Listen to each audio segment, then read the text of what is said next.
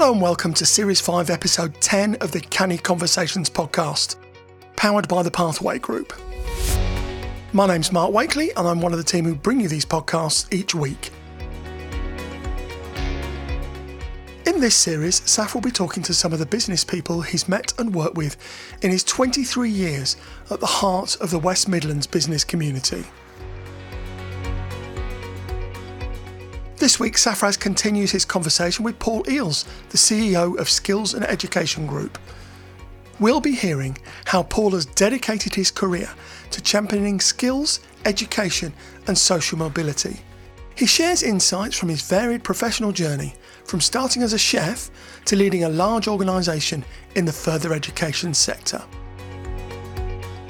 Paul and Safaraz also talk about some of the key issues facing further education today. They discuss the challenges of acquiring and integrating organisations, the importance of careers advice for young people, and the competitive awarding organisation marketplace. Paul stresses the need for a coordinated skills system that meets the diverse needs for learners and employers. He advocates for policy that look at the bigger picture rather than short term initiatives. At its core, Paul believes education is about empowering individuals and transforming lives. He calls on all of us to make a positive difference through our work. This conversation also provides an enlightening perspective on leadership, change, and purpose. So let's rejoin Safaraz and Paul. So, talk a little bit about hospitality. I, I said I was going to move on, but I, I you know, hospitality's gone through a tough time. It, Yeah, it it really has. has gone through a tough time, and I think all our focus. I mean, we've taken it for granted for many, many years. Nobody's really spoken about hospitality until we've had the COVID issue and and so forth. And I think it's come to the top of our minds in terms of hospitality, some of the logistics element of it, some of the retail, and health and social care as well. So these there's about four or five sectors that you know we've been a little bit more aware of, more conscious of in terms of you know the contribution that we have. Tell us a little bit about your thoughts. I mean, you must you may have friends and you may have colleagues, you may have you know family members who are in that area, but your family business you know started you know was in that area, so you've got a lot of lot of warmth for it. Your heart is there. So talk to us a little bit about how you felt during that COVID period and, and how you feel about that sector and a little bit about your thoughts. It's an important industry, and I think you know, particularly uh, us purchasing BIIAB, the awarding body for the sector, and being a trustee of BII, and being involved in a lot of the membership organisations across the hospitality sector, and picking up with people. I think COVID, COVID was really, really challenging, and for the hospitality industry for all sorts of reasons, and some sadly didn't make it through in terms of businesses, but lots did. And and I think everybody was looking to the when things get back to normal, when that movement through. And I think we had a lull in the challenges as we came out of COVID into the new world, and then all of a sudden the cost of living crisis hit, and we and I think we often think about cost of living crisis as hitting us as individuals, as in our families, Yeah. More than actually businesses. And I think the the real challenge that the hospitality industry had linked to Brexit, you know, acquiring staff into the business because all of a sudden we weren't able to take migrant workers, you know, and all of that goes with that. Then there, there is the cost of living crisis that individuals and families are having. So people are eating out and drinking less. Then those businesses, faced with less customers spending less, actually have to spend more on their heating, lighting, the rents that they're paying for for their premises, the gas, electric heating. So the the industry has been hit by a completely perfect storm. Then we have interest rates going up. There's, so there's so many challenges that the hospitality industry have. And I think as a country, we are very much a service sector industry. You talked about care, you talked about other sectors. If those industries aren't thriving, then it has such a challenging impact on the rest of UK PLC. And I think people are really struggling with coming out of COVID and then all of those things on top and the challenges that we have. So I think the, the industry is really, really suffering. They're making the best they can of it, but some of the circumstances they've got to deal with are some really high jumps that they've got to go through. And some of them aren't making it through, others are getting through by the skin of the teeth. And I think that's some of the real challenge that the hospitality industry in particular are facing. Paul, you're you're a you're a change maker. You know, you're a leader. You you know, you're an innovator. You you know, you talk about uh, passing the baton on. You've taken a responsibility, taking the baton as well, and you've led effective change. You've seen an opportunity uh, as the CEO of an organization, and you've acquired another organization.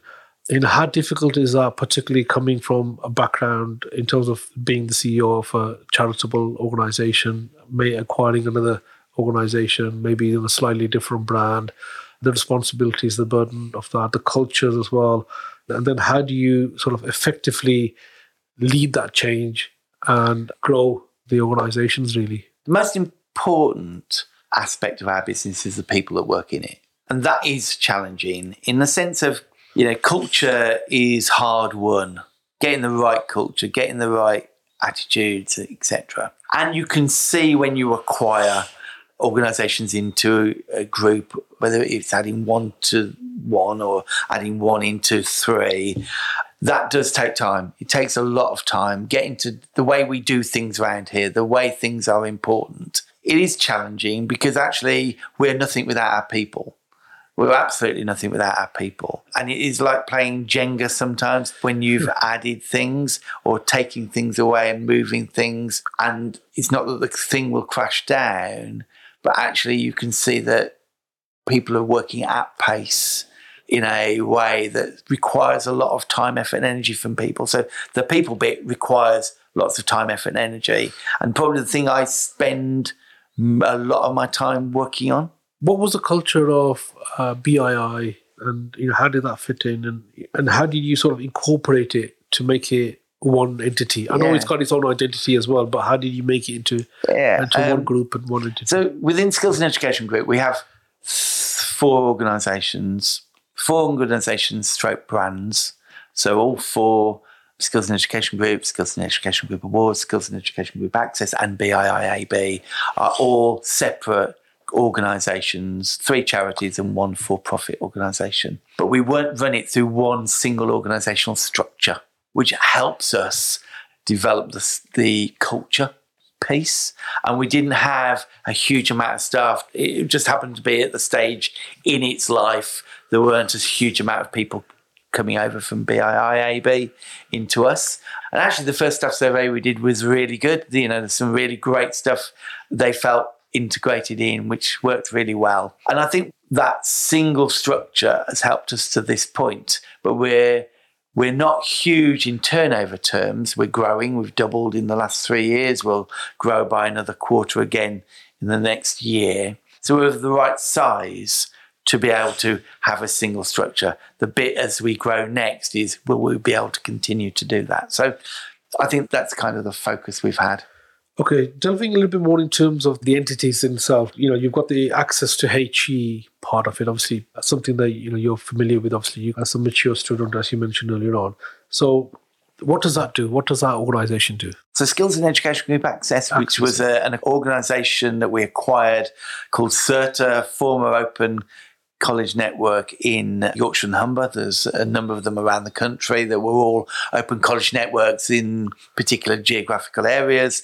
And we acquired that 17 days before it was due to um, go into administration. Okay. And we revived it and it's focused on uh, QAA uh, regulated uh, access to HE diplomas for adults that are wanting to go to university, a bit like me, really. Fits in with what you yeah. know with, with yourself and so forth okay, that's sort of a niche area. Yeah. It's got a name out there. There's more and more people who are going into education and need to sort of access courses like yeah. yourself and, and, and platform. So in terms of the other awarding organization element of it, what's the remit there, the specialisms there, the work that you do in terms of? So, as I said, BIIAB is focused on hospitality, does other things like care and um, administration and various bits and pieces, but its primarily focuses hospitality. Yeah.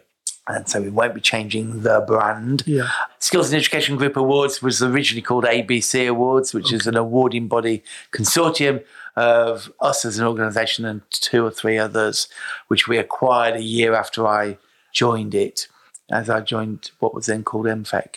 Hmm. And it's a generalist awarding organisation, awards qualifications in 16 sectors motor vehicle, counselling, fabrication and welding, etc., etc., uh, fashion, textiles.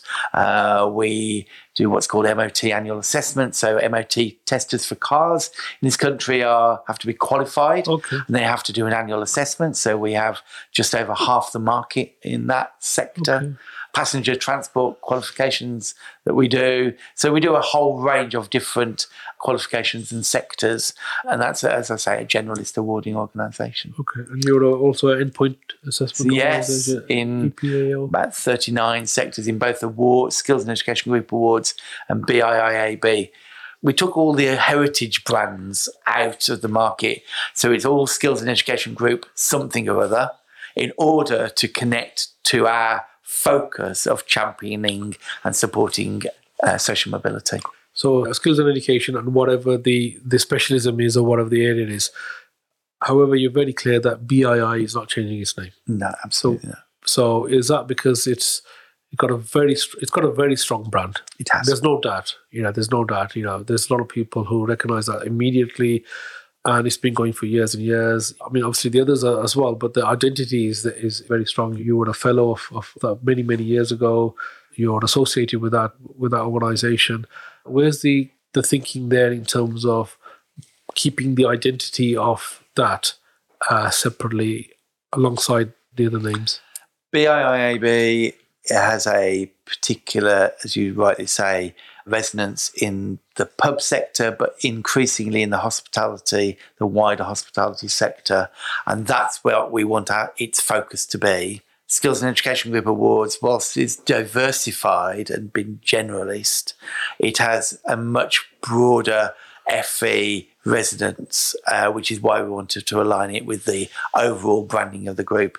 BIIAB is what it says on the tin. It's focused on the hospitality sector, and if you change the name, you're you're messing with what that industry is about, and it's much more commercial. It's much more focused on a, a an industry and a sector. No, I, I- no, I get that. I think that name, you know, particularly for, with the, with the legacy that he has got, he has got, it's a very very Yeah. strong identity. And other awarding organisations have done similar. Um, you know, NCFE bought a, a leisure AO recently, and they're not. The- the- as far as I know, I don't know. They may be, but they've not changed it either. So I think it's about what's right in different sectors. What are you trying to achieve? For us, BIIAB adds to our advancement of skills and education to improve the lives of individuals in that sector, which is our mission. But it also aligns to helping us put surpluses and generated surpluses into championing and supporting social mobility. Putting you a little bit on the spot. So if, if it was an elevator pitch for the organization, how would you describe the organization? Skills in education yeah. group. Okay. The elevator pitch is effectively we are focused on the advancement of skills and education to improve the lives of individuals. That's our overall banner. Yeah. And we do three things. We champion, support social mobility, we support the development of the FE and skills workforce, and we award qualifications and endpoint assessment. Fantastic. You obviously well rehearsed there. yeah, being being part of the debating society as well, and, and uh, obviously being a, speaker of uh, many many occasions uh, as well. Whilst doing my little bit of research, we we came across the skills and education impact report that you did, and and uh, it's a it's a lovely lovely document, very colourful, a lot of charts and a lot of graphs and a lot of insights there, and it's a it's a very good read. So talk to us a little bit about the need that you had in terms of putting all of that in because it, it's not a five minute job there. you know, there's no way that you know there's a lot of effort that's gone in. You know, a lot of work that's gone in, and it's there's something there for everybody. You know, whether you know you're interested in terms of your organization specifically, or whether you're interested in terms of skills, in terms of the UK, or where the trends are the marketplace are, and, and so talk to us a little bit about the uh, the findings from the report, how that that came about, and what's your thoughts on it in terms of the impact report. I think we what we wanted to do is tell a story. ultimately about who we are as an organization, but equally about the things we do and the impact that we have and our members have and our centres have through the work that they do. This is about very much telling a story and actually putting something out there that says, this is what happens in our sector through the lens of us as an organisation that says, actually, and skills makes a difference. I'm not sure when I listen to government talk about policy, they actually get, understand, or care about the transformational difference, whether it's an independent provider or a college, make on the life chances of young people and adults. And so, where we've got to with our impact report is saying, in our little small corner, there's a little bit of contribution here that is about that. Why are we doing things like podcasts? Why are we telling people stories? Mamelo uh, who was at our conference and one of our award winners, her stories in our impact report because actually we want to tell stories about the difference that FE and Skills makes. Happens to be our centres, happens to be our members, but that's what we want to do, and that's why we're telling those stories. Paul, absolutely uh, fantastic to, to read that document as well. I mean, I, I took out so many sort of points, and I was le- reading. I mean, I had two perspectives, and I always have one, obviously, in terms of getting to know the organization more and understanding in terms of what, what it's about, but also in terms of what can we do, you know, separately in terms of our organization, and just in terms of you know being curious and learning. And I think there's there's many many takeaways. And, and it's it's also about highlighting things. We use our national conference. Um, what are the things that are important to the sector? We have an annual conference, we're a membership body, but we're not the Association of Colleges, we're not the Association of Employment and Learning Providers, and we don't profess to be. We profess to be who we are doing the things that we do as I say, the workforce is particularly important. So, one of the things that was very clear is that they're struggling with the issue of LGBT plus Q and trans issues, but actually they're wanting us to provide some leadership in actually saying, here are role models. Here are th- some of the challenges and uh, issues. So we've highlighted Jake and Hannah Graf, who spoke at our conference last year, and actually the work that they're doing as a trans couple, um, and actually helping to inspire the workforce within our membership and beyond around how do they address things like that. We've tackled issues of um, race and equality. Um, and it's important that an organisation like ours does that without fear or favour to actually say, here we are, these are important issues of the day. And providing the professional development and support to the workforce in order to help them make a difference to the learners in their institutions. Paul, I mean, you are a beacon of leadership within the sector, and you you're one of the most connected, if not the the most connected person within within the sector, and you're a friend. Oh, doubt to, that. to no, no, absolutely. you're you're a friend to all, and you're a critical friend to many as well. In terms of uh, the sector itself, you know, it's going through its challenges. You know, funding is one. There's a, you know a lot more competition as well. You know, you've got awarding organisations looking at their identity. You've got independent training providers, learning providers, uh, who you know with the swift of change of funding, you know, and the, the funding pocket is getting smaller and smaller.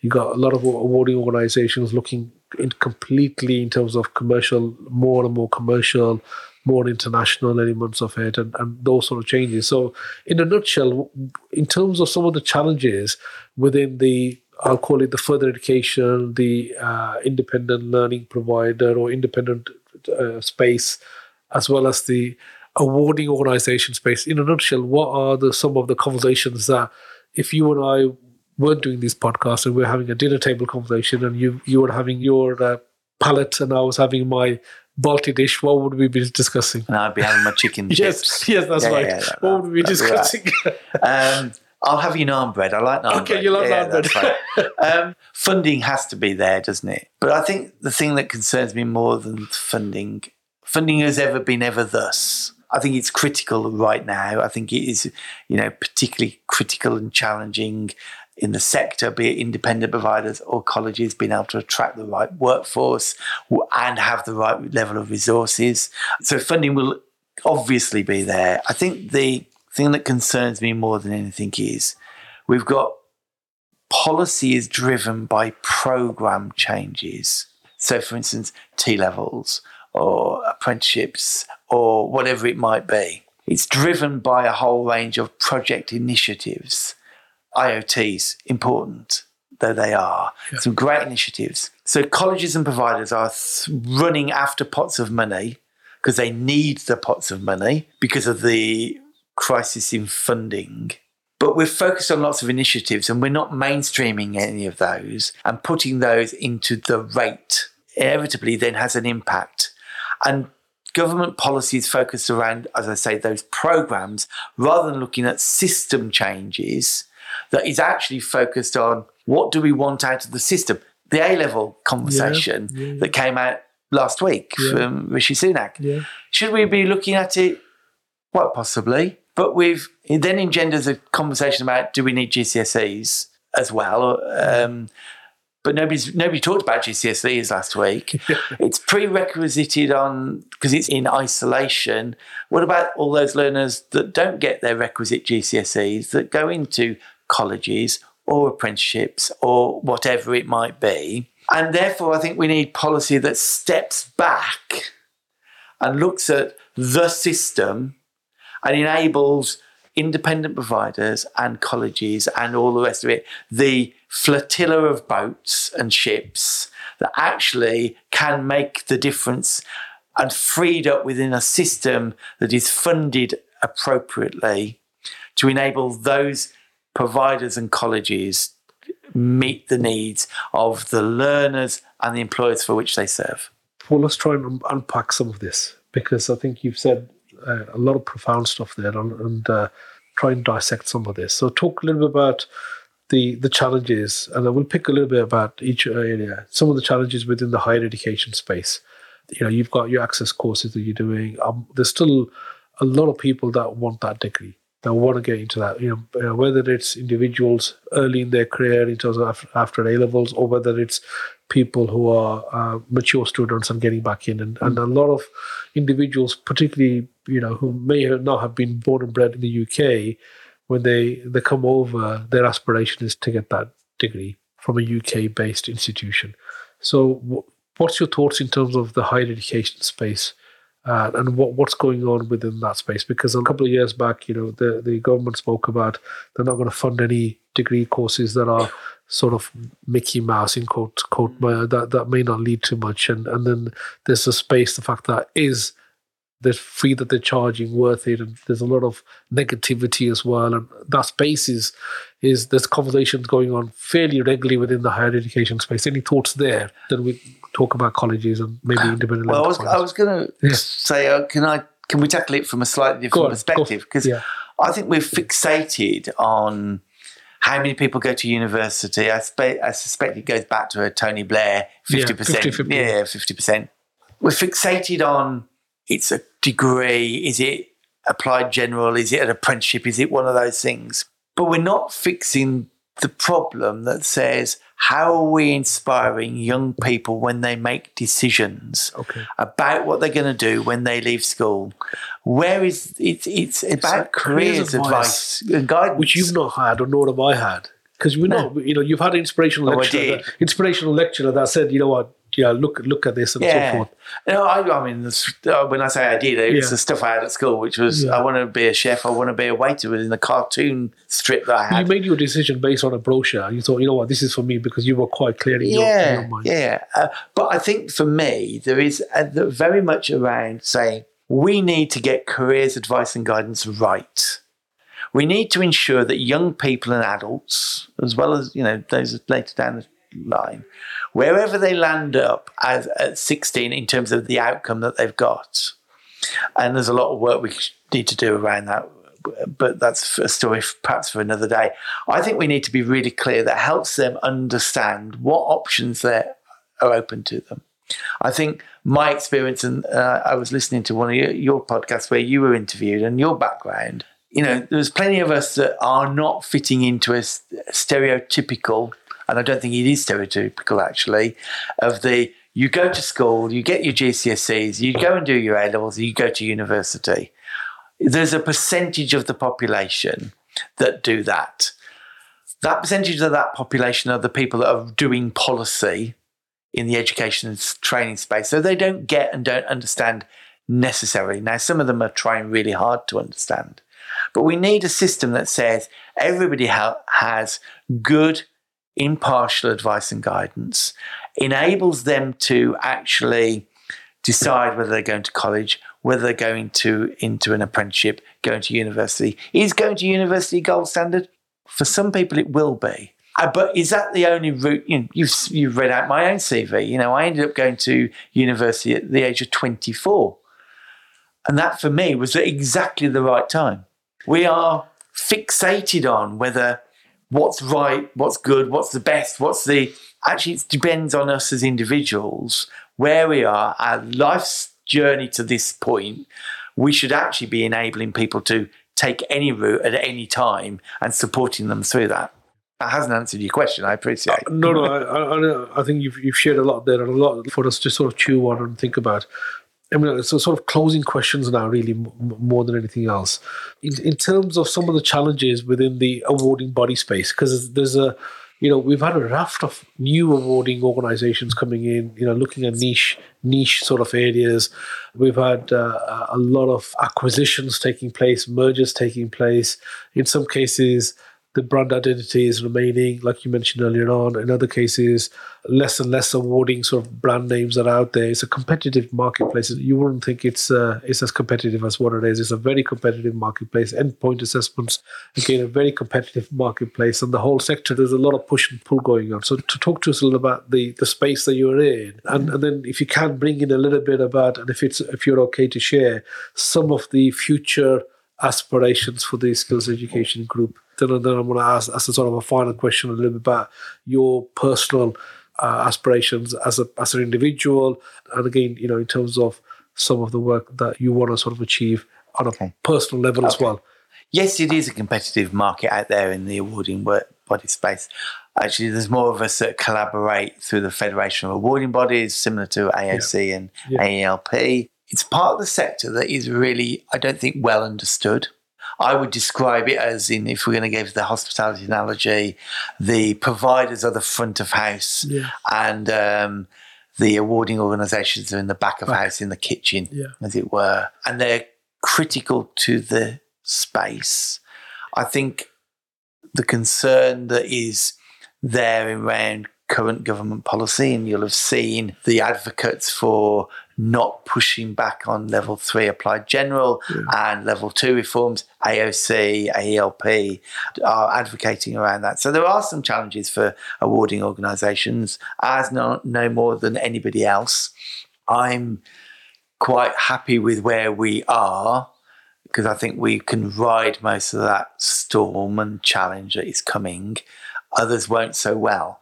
But around uh, when a few years ago, there was a, a lot of government policy around taking additionality out in uh, 10 years or so ago, uh, additional level one, level two qualifications from a full qualification in study programs and, and that sort of thing. And people talked about the demise of the awarding body sector in the, at that point, and that didn't happen. Lots of them innovated.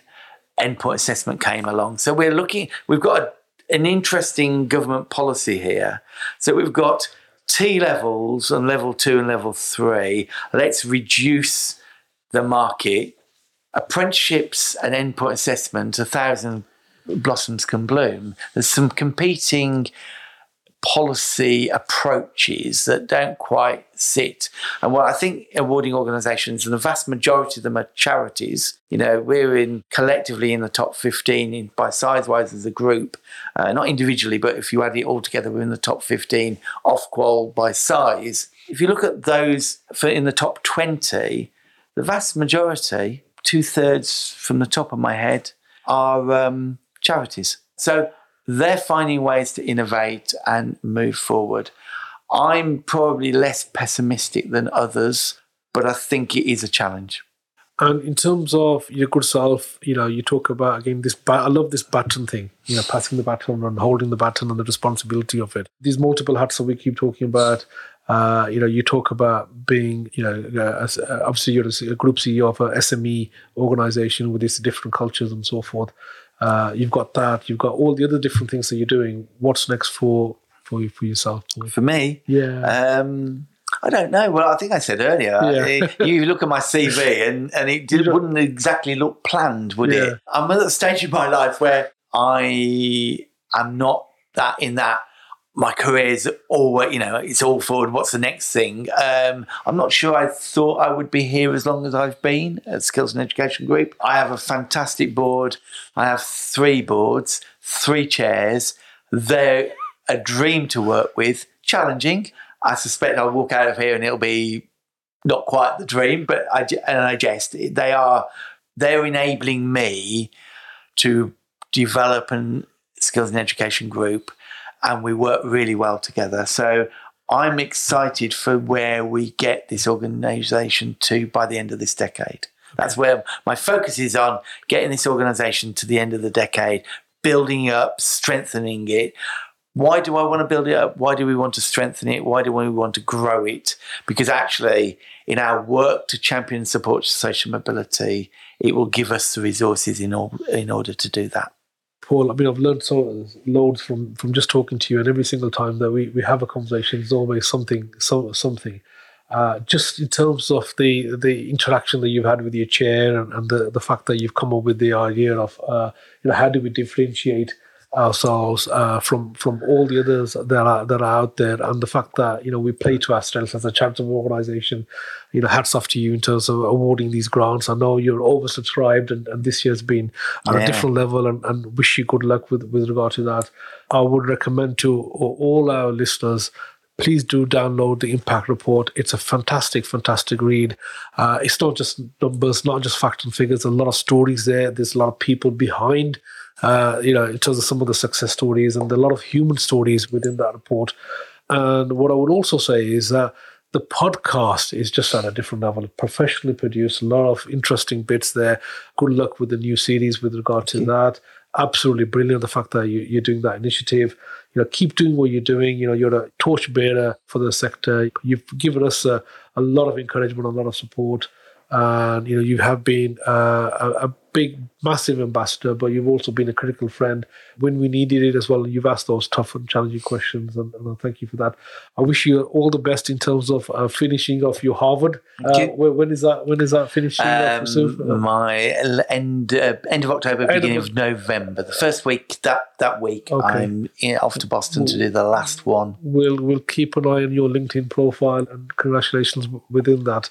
And just in terms of some final thoughts from you, if there's anything that you wish to share, anything that you feel that I haven't asked, that you say, you know what, Saf, you've not asked me this question, and I was I wanted I wanted to get this message across. So any thoughts on that? And and, um, and I just want to thank you uh, from my perspective. But please have the last word if there's anything. Last word. Um, for me, you, you've you've outlined kind of you know all sorts of things that I've done, and for me, this is just me being me. We're here to make a difference, aren't we? And you know, if we're not making a difference positively to people's lives, then what are we about? Uh, and whether that you're running a commercial organisation or whether you're running a charity, the difference you can make to people's lives in this part of the sector, uh, in the FE and skills sector, is really important because that's what we're here for. Uh, and I think sometimes it's just about rolling up your sleeves and getting on with it. Paul, thank you for your support. Thank you for doing this. Much much appreciated. Thank you. Thanks to Paul for his insight, knowledge, and time. Next week, Safaraz will be in conversation with the influential leader Jan Richardson, Chief Executive Officer of Occupational Awards. If you don't want to miss that, then remember to subscribe or follow us. If you're new to the podcast, let me tell you, there are already 67 other Canny Conversations podcast episodes out there. And you can listen to all those past episodes by searching for Canny Conversations on your preferred podcast platform or go to 1386audio.com forward slash have a listen. We'd also love it if you could review, subscribe, or follow the podcast, and please tell your friends and colleagues about us. If you'd like to know more, then go to cannyconversationspodcasts.co.uk or go to Safaraz's website, that's safaraz.co.uk. Safaraz has also written a series of easy to follow business books, Canny Bites. These are available from cannybites.co.uk forward slash buy the book. As I said, we'll be back next week with the first part of Safaraz's conversation with Jan Richardson, Chief Executive Officer of Occupational Awards. So until then, we hope you have a good week. This is a 1386 audio production.